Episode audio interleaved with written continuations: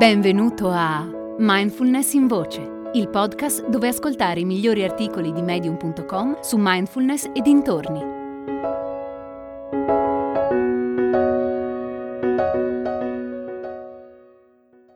La realtà che cura di Sarah Watts.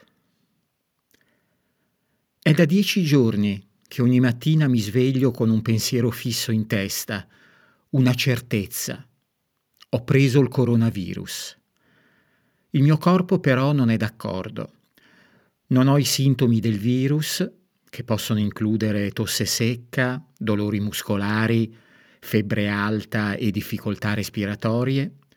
Non vivo in una zona rossa e nelle ultime settimane non sono mai uscita di casa. Nonostante questo, la mia mente continua a produrre pensieri ansiogeni. Sono malata morirò. È un crampo quello che ho nella spalla o sono i primi segnali dell'infezione? Quest'ansia per la mia salute arriva da lontano. Risale a più di dieci anni fa e a causa dei disturbi che ho avuto, parlo di calcoli renali, cisti ovariche e perfino il cancro, ho sviluppato una sindrome da stress post-traumatico. Questa sindrome mi ha portata ad essere iperattenta ad ogni minimo sintomo e ad interpretarlo. Ogni volta che sento qualcosa nel corpo, entro nel panico per paura di possibili recidive che sconvolgerebbero la mia vita. Tre anni fa, quando la mia sindrome è peggiorata, ho iniziato un percorso di terapia per curare l'ansia.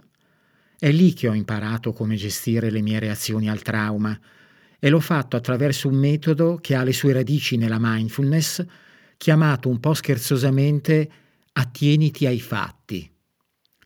Con questo metodo sposti l'attenzione solo sui fatti reali che accadono nel momento presente e che in qualche modo possono essere verificati. L'obiettivo è liberarti dall'ansia provocata dai tuoi pensieri catastrofici sul futuro. La dottoressa Sarah Banks è stata mia counselor ed è specialista in un tipo di psicoterapia chiamata ACT, che sta per Acceptance and Commitment Therapy, che in italiano si può tradurre terapia di accettazione e di impegno nell'azione. La Banks afferma che metodi come attieniti ai fatti ci aiutano a prestare attenzione a ciò che c'è nel momento presente così com'è invece che andare appresso a idee e storie che la nostra mente produce.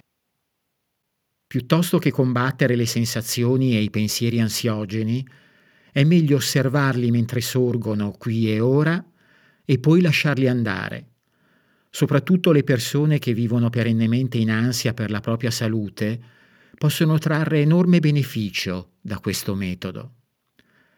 Inoltre la dottoressa Banks sostiene che quando parliamo della pandemia da coronavirus tendiamo a parlarne in termini apocalittici, mentre invece dovremmo concentrarci su ciò che sta realmente accadendo, ad esempio sul fatto che i supermercati sono aperti, che abbiamo il cibo per mangiare e l'energia elettrica che ci serve nelle nostre case. Se guardiamo a ciò che avviene a livello globale, è normale che l'ansia aumenti, ma la mindfulness ci invita a osservare ciò che accade dentro e fuori di noi ora, non il futuro spaventoso che immaginiamo. Nella mindfulness possiamo trovare una qualche forma di sollievo. Porto un esempio dal mio passato. Una mattina ho incontrato la dottoressa Banks per una seduta di counseling. L'oggetto di quella seduta erano gli esami del sangue che avevo appena ritirato e che risultavano oltre i valori normali. Ero terrorizzata. Dentro di me ero sicura si trattasse di una recidiva del cancro. La dottoressa Banks, con fare compassionevole, mi ha chiesto quali sono i fatti di questa situazione. I tuoi esami mostrano una conta elevata di globuli bianchi il che può significare un'infezione o forse un cancro. Sono scoppiata a piangere. Sarà necessario un consulto con il tuo medico curante, ma ora sei seduta qui, in questa stanza, tieni in mano un fazzolettino di carta, hai i globuli bianchi oltre i valori massimi. Questo è tutto ciò che sappiamo per certo. Improvvisamente ho sentito il mio corpo rilassarsi.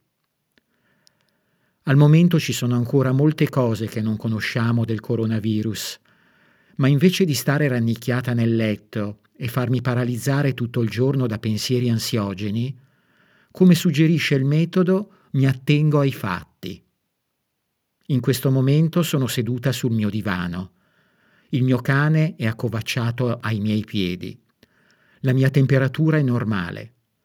La mia mente ansiosa, intanto, mi dice che il peggio sta per arrivare e farei bene a mettere per iscritto le mie ultime volontà. Non sto scherzando, mi dice proprio così. E nonostante questo, con la mindfulness posso riportare ogni volta la mia attenzione a fatti reali nel qui e ora. Tra me e me mi dico, la spesa è nel frigo, la casa è riscaldata, il quartiere dove abito è sicuro. La mia ansia non è solo mentale.